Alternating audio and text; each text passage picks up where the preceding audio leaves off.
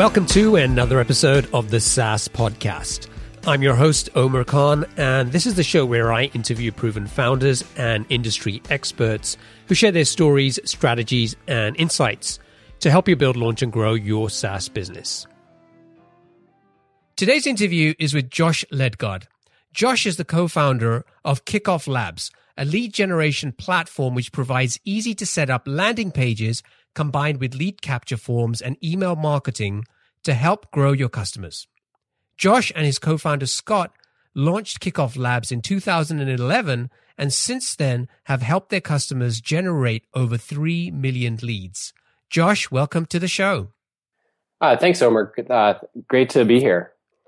So I've told our audience just a little bit about you. Tell us in your own words a little bit more about you personally, and then give us an overview of your product and business. Yeah, I'm happy to do so. So, me personally, I live fairly close to you in a small town outside of Seattle called Sammamish, Washington. I've got a wife and a 2-year-old and a 4-year-old, and I started this business with Scott. While I had a 6-month-old, so when our 4-month-old was, or our 4-year-old rather, was only 4 to 6 months old, and that might seem an odd time to most people to go from a steady, on paper, a great job. I was running a product team for a company based in Dallas, and that had about 30 people working on my product team, and had a lot of say and a lot of influence on the product, and really enjoyed working on it. But I did not enjoy the 60-hour-a-week lifestyle that kind of that role demanded, and I realized that, you know, to kind of get anywhere, I had to have a bigger equity share, and I realized it wasn't going to happen at that company. And so, well, how do you get a bigger equity share? And I thought, you know what? You own the business, and then you control exactly what sort of equity share you get. And I've made a lot of choices that one and since then based on, you know, what helps me not just professionally but personally find, you know, more happiness, more time with my family, and the ability to enjoy life rather than working 60 hours a week. Now, most people don't start a business so they can create more of a balance in their life. And so I think that's going to be an area that I love to talk a little bit more about and find out how you're doing that, because you are doing that, and you're having success with that. So we'll talk a little bit more about that in a while. Now, before we dive into more details, we like to kick things off with a success quote to better understand what drives and motivates our guests. What is one of your favorite success quotes? I'm still going to go with Yoda, do or do not, there is no try. And I picked that whenever somebody asks me for a quote. Especially because I see so many, you know, of our customers and other people in the startup space with today's sort of minimum viable product mentality that don't really focus on the viable part. They put a lot in the try minimal part, and they're not really doing it. They're not really going for the product, and they miss the part of MVP that's viable, that's core. And so I say you really have to do it. You can't just try. Like, if you try and put up a landing page and say, oh, I'm going to see if it gets any hits, those people are just destined to fail. But if you say, I'm going to put up these 4 landing pages, I'm going to market each one of them in a separate way, and I'm really going to put effort behind them, and I'm going to see which one works, and then we're going to really go after that business, they're doing it. And they're still doing an MVP. They're doing it as small as possible batch that they can, but they're actually putting effort behind it. And that's why I like the quote of, I feel like a lot of times today, people have, you know, great ideas and they just try these great ideas. They don't actually do it. And they give up on them potentially too early or without enough effort. So I love that quote for 2 reasons. One, I think, for the reasons that you just explained. And then secondly, I actually use that quote with my kids every time they tell me, I'll try and do something. So it's a very universal quote. Okay, let's start by giving our listeners a better understanding of Kickoff Labs. Tell me a little bit more about who your target customers are. Yeah. So today, when I look at our product, about 50% of our business comes from people who are setting up new businesses. So that was the original core of our product was the kickoff part of it. So people that are launching a new startup, people that are launching a new product, people even at existing companies, like one of our early success stories was KLM Airlines was launching a new app. That's a product launch within a larger company. So about 50% of our business is either new or existing companies doing a product launch of some kind that they want to have a landing page or an opt-in form for. The other 50% is, I would say, primarily existing business, people that work in marketing that are doing what I would say is a growth campaign, a campaign designed to expand their audience. So they might have 10,000 people on an email list, and they want to get that email list up to 20,000 people.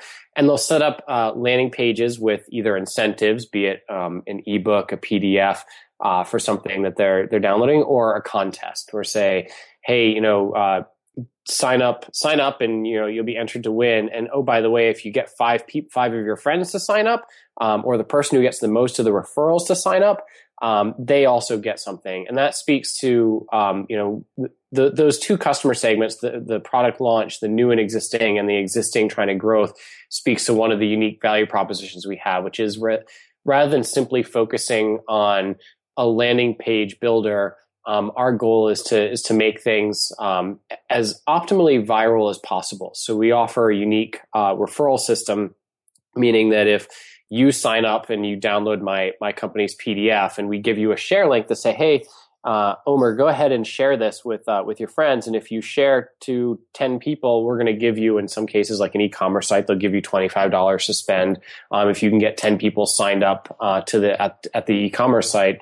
And we enable that tracking, we enable that reward for those customers. And so that's kind of more of our niche in the lead generation, is focusing on that on scenarios where you really want to get customers bringing in other customers. And not that everybody needs a viral coefficient of greater than 1, where you're seeing that hockey stick style growth. But if you just think about it, that's not what you need to be successful. You might just need to make your $100 in marketing act like it's $135 in marketing. And so that's generally what we see is through these forms, whether or not you even add incentive on sharing, just even having a share option on a thank you page will get you 30 to 40% more leads than you were previously getting. Can you give me an example of a particular success that a customer had using Kickoff Labs? One particular example of customer success. There's so many fun ones. One of my favorite companies is that uses our product is called Chubbies. They make these shorts that are I'd say I don't know what the best way to describe them. They're extremely short shorts for men that you would wear, I guess, on a golf course. That's where some of their pictures come from, and their wild colors, their plaid. They really get their niche of their customer. They sent me a free pair, and my wife laughed at me. She said, "I don't think you can wear those. You're too old for these shorts." And she's probably right. But they do. They do about every other month. They come up with a different promotion, and one of the recent ones was called Cyber Monday. And the contest Cyber Monday was they wanted to get people to like them on Facebook, follow them on Twitter, give them their email address was step 1. That would enter them to win a prize, and then they had a range of prizes. Basically from a thank you email if you got one friend referred to $10 off if you got 5 friends. And then, they escalated for the referrals. But the key point is that they made it achievable for everyone to achieve some level of referral, because, if you set a prize reward too high in a contest, you scare off a lot of people who say, I'm never going to get, 100 of my friends to sign up. But if you say, I'll give you something if you just get one friend to sign up. And then I'll give you something more if you get 4 friends to sign up. And then I'll give you something, and you have prizes for kind of every level of influencer along the way.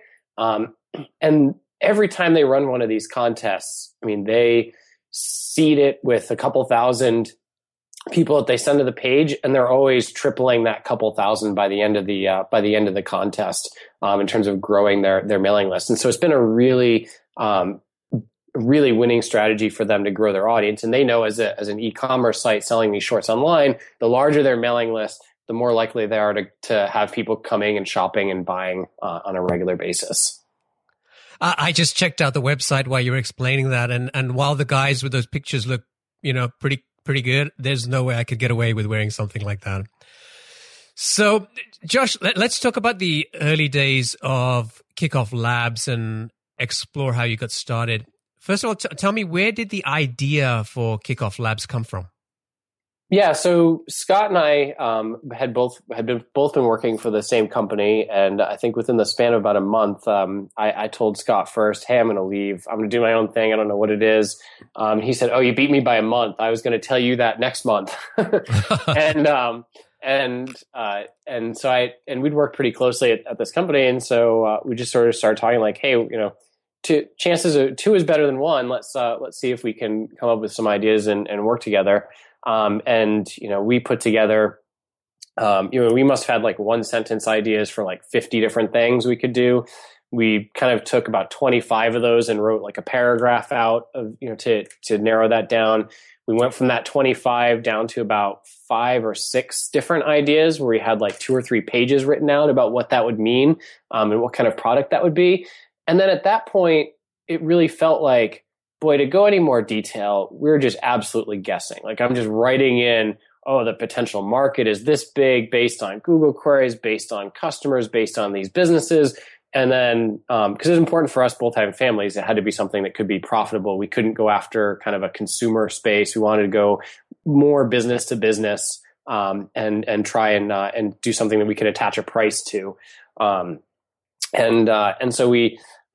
But it turned out, once you get to a certain stage of writing out your business plan, you're just guessing the numbers, the conversion percentages. And what really meant something to us was, what's really important is, could we successfully market any one of these ideas, and get people to sign up for it? And back in, 2010, 2011, that was a much more novel idea. And then, I think Scott said, what we really need is some sort of service just to generate pages for each of these 5 ideas. And then at least at the end of the day, we'll have a service that generates these 5 pages. This is how developers think, because we both came from more technical background. And then we added that to our list of ideas. And it turns out that was the one that we were able to get the most weight in terms of people actually willing to give us their email address and information on, and the one that we were able to market most successfully as we were starting to think through how we would actually build a product. And so, like I said, our core initial audience was definitely our own use case of quickly put a page up and throw some ads at it, or throw it on Facebook and see if you could get interest and email capture. Features, came from, then we started just growing from, I'm simplifying the growth story. I think you have a question maybe later about that, but then we really just started advancing on the idea based on the direction our customer, what kind of data we were getting from our customers. So, from there they said, could you send an autoresponder email? Sure. And then from there they said, it'd be really great to be able to reward people that get 3 people with early access. And we said, great, done. We'll do the virality feature. And we just focused on what our customers were telling us. And we just kept doing that over and over again through iterations of the product as we were growing. So you had these ideas, or a short list of ideas, and so from what I understand, you created landing pages for each of these ideas, yep, drove traffic to them, and captured email addresses, and basically measured which idea was getting the most interest from potential customers. Yep. And then, like I said, we actually included in the list of ideas the idea of a tool that generated these pages. So you were basically doing manually what Kickoff Labs does for your customers today. Yes. Got it. Okay. Tell me about 1 or 2 of the other ideas you tested. One that we actually developed to a certain level, where we actually had a private beta and we were getting some customers on board, was called Sift Social. And the idea was that you, there's all of this noise going through if you're a larger company on Twitter, about, in your space, either not just about your product, but about your space, your industry. So for us, it might be, people talking about marketing and people talking about landing pages. And there's a lot of employees at your company that are, paying attention to this, to these social media, perhaps in their own way. They've each got their own sort of Hootsuite account. They've each got their own Twitter account, and they read things, but they're not doing things together.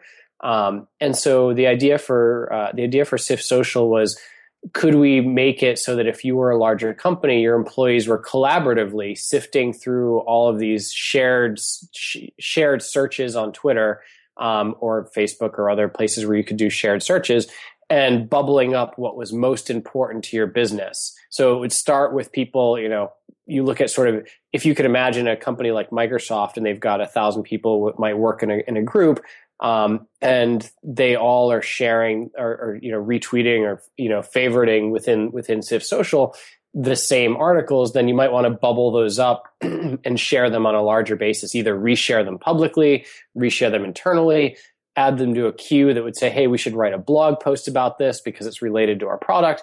And so the idea was sort of like, if you imagine like not a social CRM, but an idea manager, where you would just take these tweets and these links, and you would bubble them up internally for one to kind of rank them and help people internally see what the interesting buzz in their industry was, but then also take action on them to put them into a queue to say, write a blog post, retweet, buffer this thing. And I really liked the idea. And we had a couple groups at Microsoft beta testing it, and we had good feedback on it. But as we were developing it, it just felt more and more that Twitter is just going to pull the rug out from under anyone that does this idea. And it turns out we were right, because it was about the same time Kickoff Labs actually started taking off more as a product. And then about that time where Kickoff Labs was taking off, two things happened. One, I had a mentor tell me, it looks like you've got one product over here at a certain revenue level with barely any effort. Why are you building this other thing at the same time? Why aren't you just focusing on the one? And then Twitter kind of killed a lot of their API access for clients, is when they started consolidating who could do what and access the API, and basically saying services like what we were doing, they didn't want to have them done by third parties. And they bought up some of the people who were close to doing this.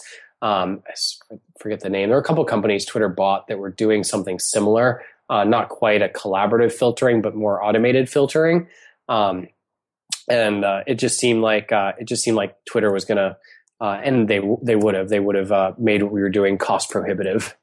So when you tested these ideas, you didn't just pick the one; you kept going with a couple of them. We kept going with that one. We didn't go any further with the other ideas. And how clear cut was the feedback that you got that this landing page solution was the product that you guys should be building? How clear cut was it? Yeah, from feedback. At the time it felt very clear cut, but really it shouldn't have been. It just was the one where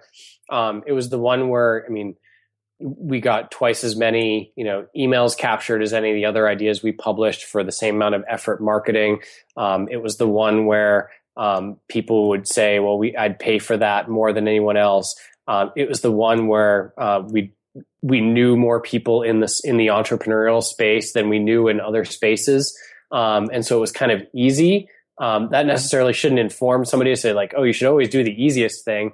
But in our case, the signs just kept pointing to it, saying along the way. And like I said, even when we built out betas of this product, Kickoff Labs, and then the Sift Social product, it just it kept growing more organically than the Sift Social product was going to require more of a sales effort, more of a in-person, going to these companies, getting them set up, teaching them how to use it successfully effort than I think we had the resources to invest in at the time. Did you guys build the product yourself or hire a developer? We built it ourselves. And how did you go about getting your first few customers? I mean, obviously, we since we had built a landing page, we had a launch list, and we'd envisioned that the day we launched, we're going to send out this email, and you know, we're going to get a huge percentage of these people who are on our list. They're going to come and they're going to click buy because they gave us their email address, they wanted the product, right? And it turns out that was just Wednesday. It wasn't a day that it wasn't a day that, you know, saw a ton of money being made, and the first.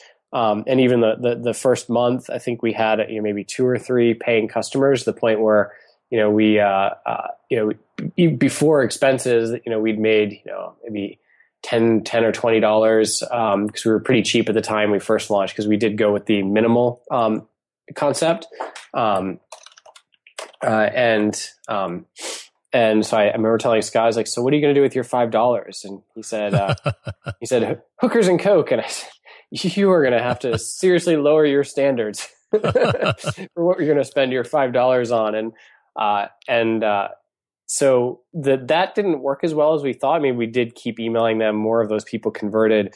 What worked best was realizing that we didn't, despite our best efforts to build our own audience, we didn't really have an audience yet of people that could buy the product. And so we had to reach out one at a time to get people to come purchase. So literally, I would go on Twitter for 20 minutes a day and look for people who were posting about landing pages, who were posting about competitors, and I would find something personal about them so it wasn't just spam. And I'd send like 20 or 30 of these tweets a day. It's like, "Hey, it looks like you're having a problem with X company. You know, you're a Vanderbilt grad. I went to Vanderbilt. Why don't you try my product, and we'll keep it in the black and gold." And I had to come up with, you know, these personal engagements so that, you know, I wasn't going out and just doing this tweet bot spam like, "You said landing pages, come try our product." I had to get people to respond and really drive people, I had to personalize it to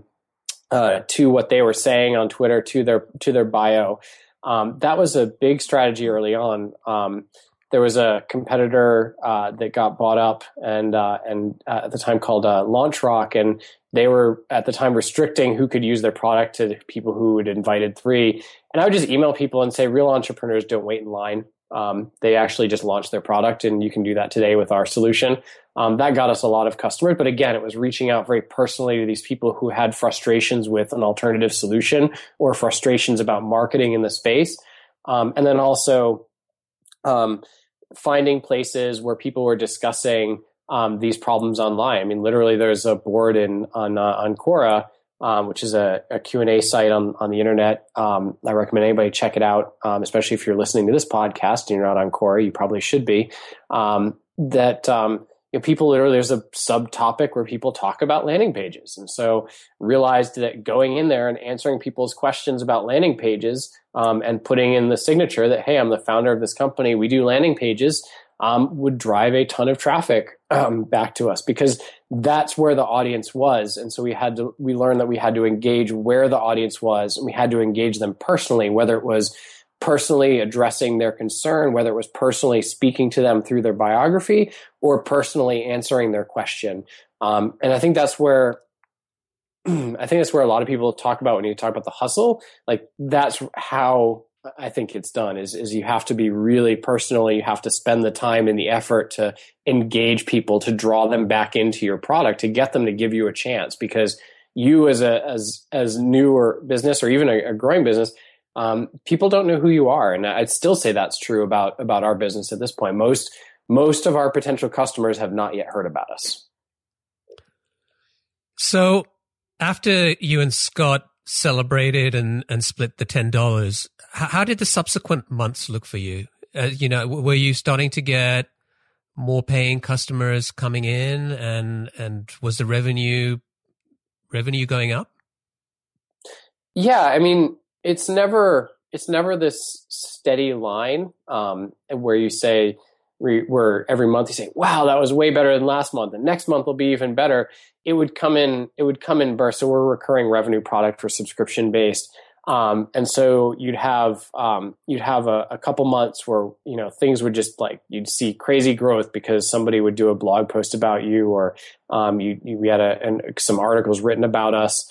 And then the next month it'd just be flat. And then you'd have, you know, 2 or 3 months where there'd be no growth at all, where you sort of question like, why am I doing this? It's not growing. And then you do something that works and you see another 2 or 3 months of steady growth. And so, you know, we launched in July of that year. And then by the end of the year, we'd only made about $8,000 by the end of the year. But the trend was a positive one overall when you looked at the 6 months that convinced us to keep going for the next 6 months. And we kept seeing that growth. And when you say, what did it look like for me? I mean, a lot of it really was realizing that the mistake that I see a lot of our own customers making, which was that people subscribe, and we did it too as developers, to the "if you build it, they will come" philosophy. And the reality was, you know, you have to tell them about it. And then even once you tell them about it, you have to tell them again. And so a lot of my days were spent while we were growing, doing that, reaching out personally on Twitter, on Quora, on other internet boards and niche communities where people were talking about landing pages and product launches and growth. So reaching out personally. Then once we had somebody who signed up for a free account, because we've got a free account level, and I'd see what they did. Also then reaching out personally again and say, hey, it looks like your page is, you know, targeted towards this market.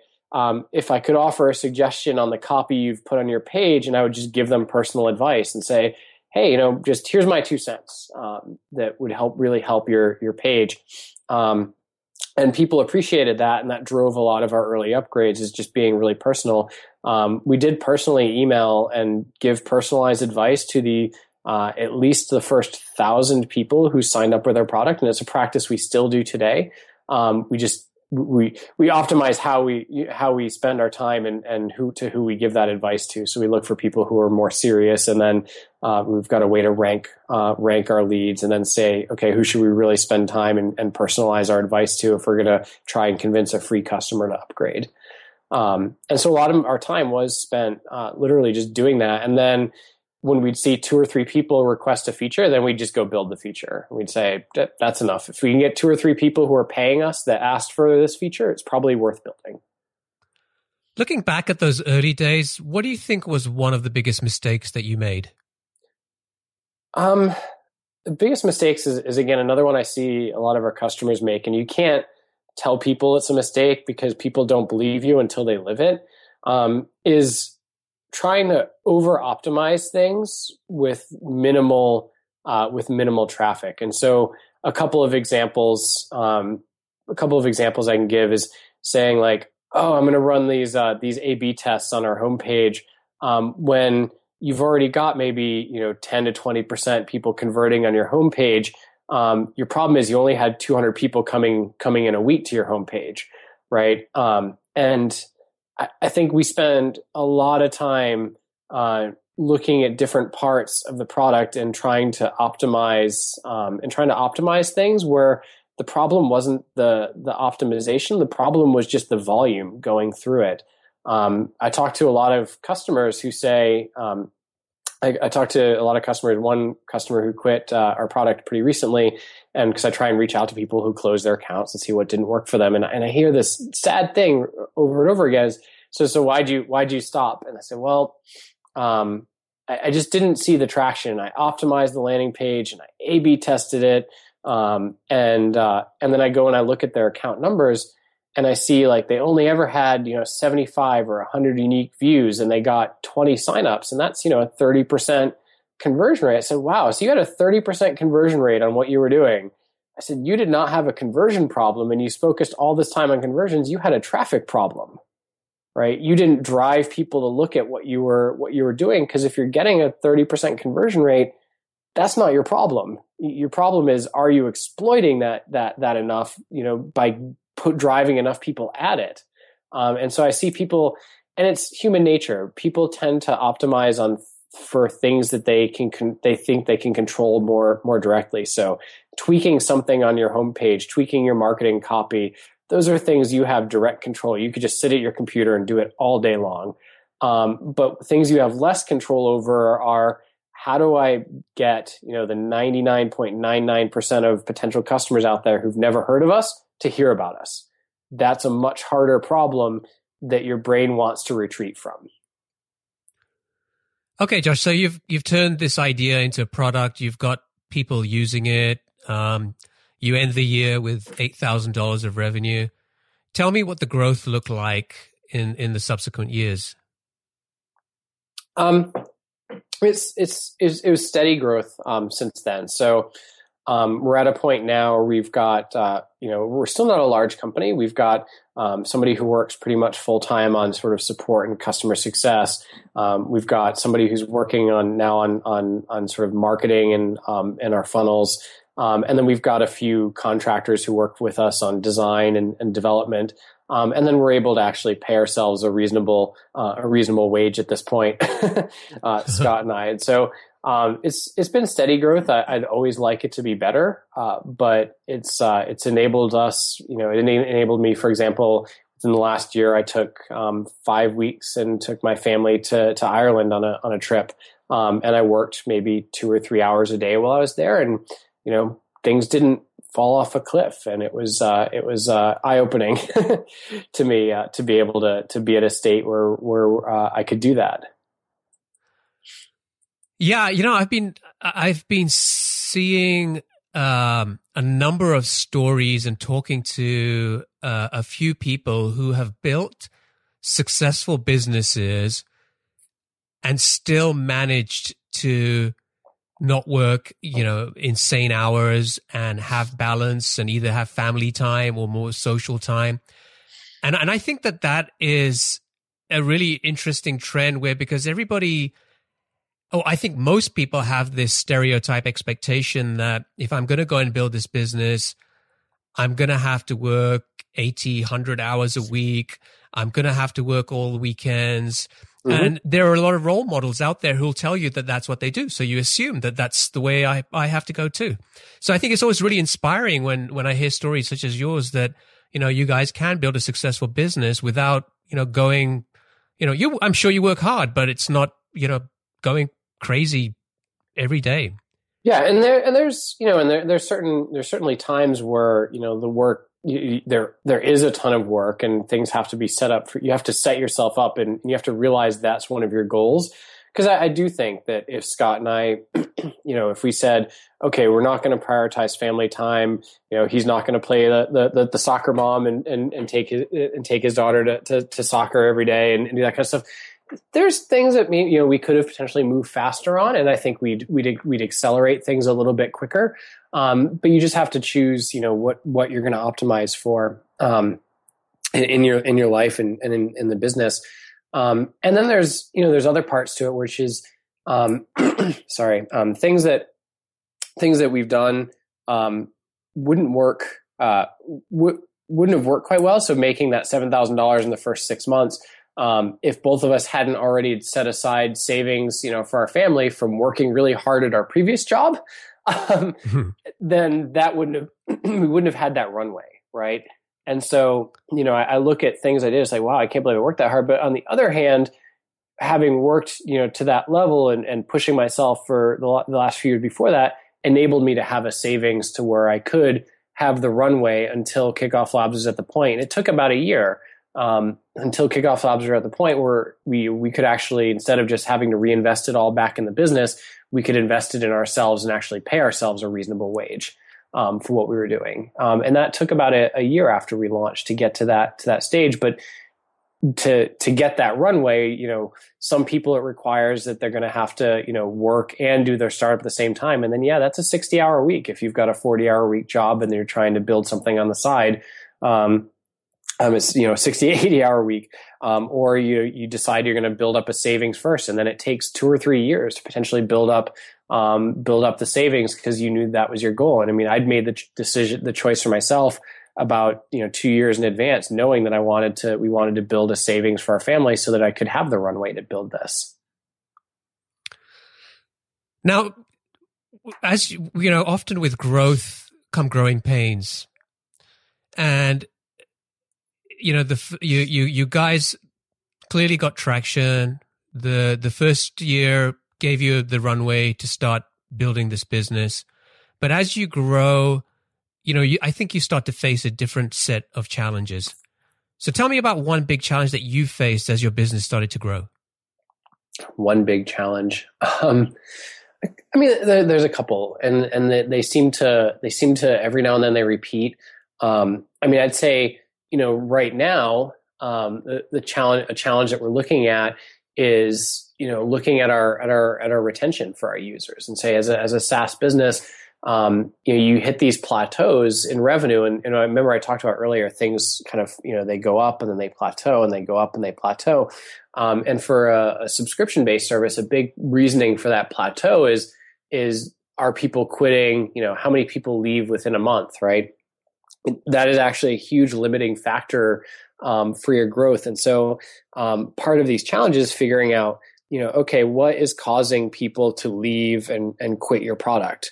And having to really analyze when people leave, what was driving that? What was causing the lack of retention in the product? Because it turns out that all of these plateaus we've had in revenue and even, you know, some of the challenges we face today are, you know, the big challenge we face today is, okay, how do we get to the next plateau? How do we lower that retention rate even further? You know, or not lower the retention rate. How do we raise the retention rate? Lower the cancellation rate so that, you know, we get more lifetime value out of each customer.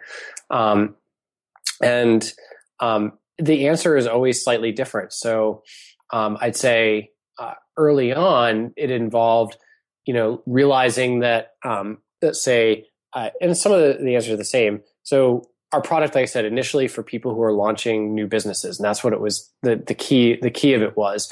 But if you think about that market, if that market is 95% of your customers, they are horrible customers. Businesses fail, and 9 out of 10 businesses fail. So that means that we were catering to a customer alone, just catering to that customer, and then saying, you know what?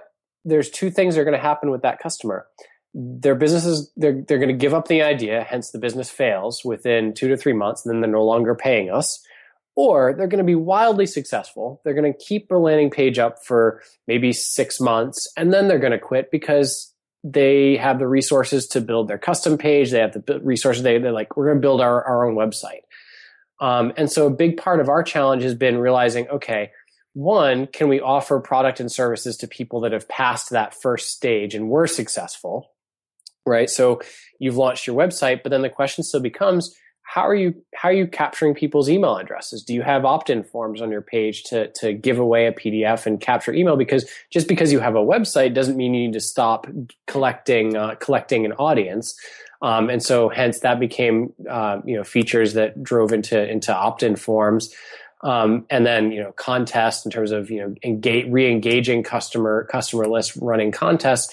And then two, you know, should we build some features that aren't just for, do we have to shift our audience? So looking at our audience and saying, you know, we can't cater 100% to entrepreneurs, because like I said, they can be terrible customers, because of the nature of their business. And so can we expand the reach of our product, add, you know, other features to our form where you can just have it as a standalone. You could run a contest where we push information to MailChimp, we push information to AWeber.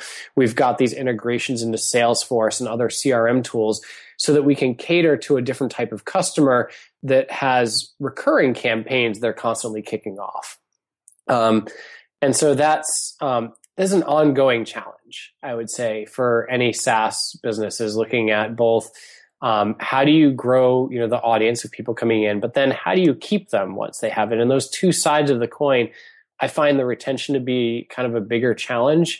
You can pay for traffic. If you've got any sort of revenue, you can redivert that into advertisements. You can start paying for it. So you can cheat a little bit on the traffic and sort of growing, the top of the funnel part. It's much harder to cheat on somebody's using their product and they decide they're deciding whether or not they should keep using your product, because that's based on the merits of value that they're getting from it. And so that requires constant analysis of, you know, why would customers leave? What could you have done to keep them? Like, do you have something that would have kept them around longer? And that's an ongoing challenge for anyone, including us. Okay. We started this conversation by going back to where the idea for Kickoff Labs came from. And then we've taken this journey together on how you turn that idea into a successful product. Let's talk about the business today. How many customers do you currently have? We currently have about, I would say about 1,000 active paying customers. And do you still you still have a free plan as well? So you presumably have quite a few users on that too? There's a lot of, so I clarified the 1,000 saying that's like paying active, but then there's that, all the people who are, you know, potentially active and free on the other side. That's the bigger, you know, the bigger bubble, obviously. And what's your revenue today? We're going to hit, we'll probably be around 35 to 40,000 each month. Oh, that's great. Congratulations. So what is the one thing in your business that you're most excited about right now? It's hard to say one thing. I'm going to say two. I'm going to cheat. One, we've been doing every other week. We've been doing live chats with our customers and doing webinars. And we were just doing, but primarily, I think we've done 8 or 9 of them now, and most of them have been just, "Hey, show up and we'll review your landing page. If you show up and submit it and you're there, we'll take a live look and give you feedback on your landing page." And I love doing that because it's fun, it's exciting, it's a challenge because you get these, you know, wildly different landing pages. And it's been a way that we could start scaling some of that personalization we did when we were smaller, and we would personally email and give people advice. And it was a realization that we had to say, hey, what if that was public knowledge? Like, we're putting the effort into reviewing these people's landing pages, but what are we getting out of it? And maybe that's selfish, but could we do that in a way that's public and get people to volunteer to put their page on display publicly? And we'll tear it down for them live. And it's really taken off in terms of the people who are showing up to the chats, and the people who are sending their pages. And we get people that use our competitors that show up. And that's always fun because I can recognize the competitor pages and I can tell them why they'd be better off with our solution. But it's figuring out how we did those personal things early on, and figuring out how we make them scale to the next level. And that's really exciting to me, is how we're getting out of this, everything's done personally for each customer, and how we're scaling that so that we can amplify the growth beyond where we are. And then the second thing is, I'm always excited, being a product person, the next release. So by the time people hear this podcast, it'll be out. We're putting opt-in forms, exit intent widgets, pop-up forms on equal playing field with landing pages in the product. Before, they're kind of a sub-feature of landing pages. You have to build a page first, and then you could also have a form.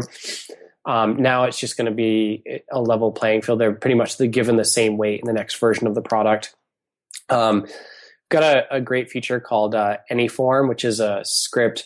You just drop it onto could be our template. It could be any form you've built. It could be something you downloaded off ThemeForest, and it'll turn it into a Kickoff Labs viral form. So that solves a huge problem from us, because no matter how many templates we could build or have partners build for landing pages, somebody always has something else specific in mind for the look of their page. And so we see that all the time with our customers, like, oh, can you just give me this specific look? Well, you know what? Now you see a look you like, go buy it, drop the script on it, and boom, you've got it wired up. You'll get the autoresponder, you'll get the virality. You could even wire it up if you're using one of our competitors. You could make their pages viral, as long as you're also using our service, because you may like the look of their template better, and you can still use our viral feature of it. Also, just a lot, a huge overhaul in our reporting, because one of our goals is how we help people make smarter choices about where they invest their effort. So giving them better reports to say, hey, it's not just that you have a 20% conversion rate, but you have a 50% conversion rate from Facebook and only a 2% conversion rate from your AdWords, maybe you should think about doubling down your effort on Facebook. And so trying to give people that more proactive advice to focus their energy is just some of the features that are in the next release we're working on. All right. It's now time for our lightning round. I'm going to ask you a series of questions, and I'd like you to answer them as quickly as you can. Are you ready? Okay. Yeah. Great. Let's do it. What's the best piece of business advice that you ever received? For a manager of mine, if missing your release date by 1 week or 1 month is going to kill your business, then something else was fundamentally wrong. And that's just advice just to focus on what you're doing and get it right, not quickly. What book would you recommend to our audience and why?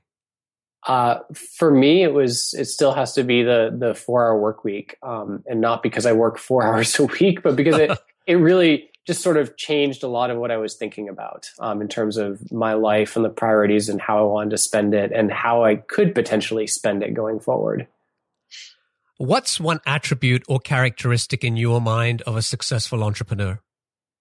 People I look up to in the entrepreneurial space is no matter how many hours a week they learn, how many hours a week they work, it's that they're able to focus on the things that seem to drive them the most value and ignore things that are less important. And that's just something I think everybody could work better at, whether they're working at their current job or their own company. Is just the 80-20 rule. And that seems to be the characteristic that I see shared universally amongst really successful entrepreneurs. What's your favorite personal productivity tool or habit?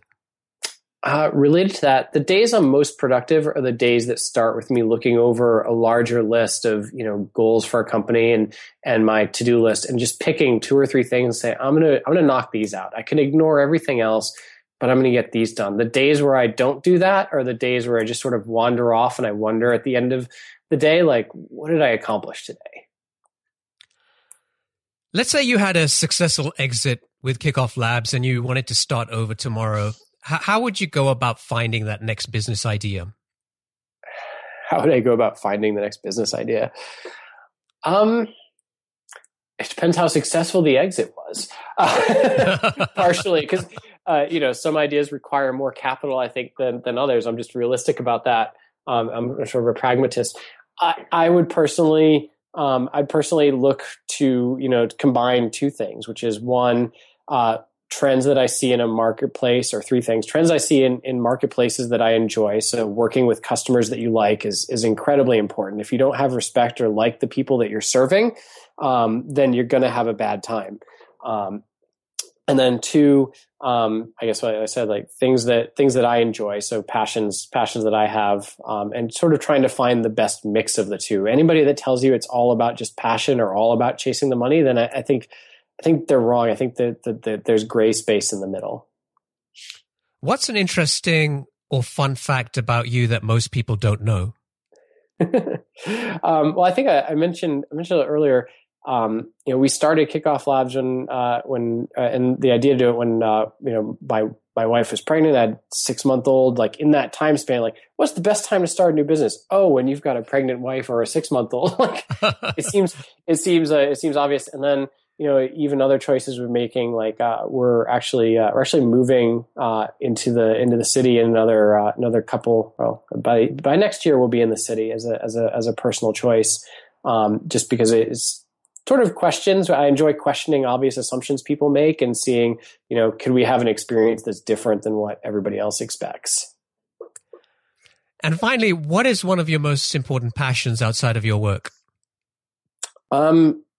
So obviously my family, my wife, 2-year-old girl, 4-year-old boy keep me busy, but personal passion, I play about 30 to 40 adult baseball games a summer, so it's actually real baseball, not softball. Next week, for example, I'm heading down to Arizona to play in a national tournament, and so it's baseball's always been a passion of mine. It's when I looked at where I was going to work when I graduated college, I said, well, if I can't play Major League Baseball, I might as well go to the Major League Baseball of software. And so that's what drove me to choose a job at Microsoft. So I was like, well, that's the Major League Baseball of software, right? So that's my passion outside of work. All right, great answers. Josh, I want to thank you for joining me today and talking about Kickoff Labs. I really appreciate you sharing your experiences and your insights with our audience, and thank you for letting us get to know you a little better personally as well. Now, if folks want to find out more about Kickoff Labs, they can go to kickofflabs.com. Mm-hmm.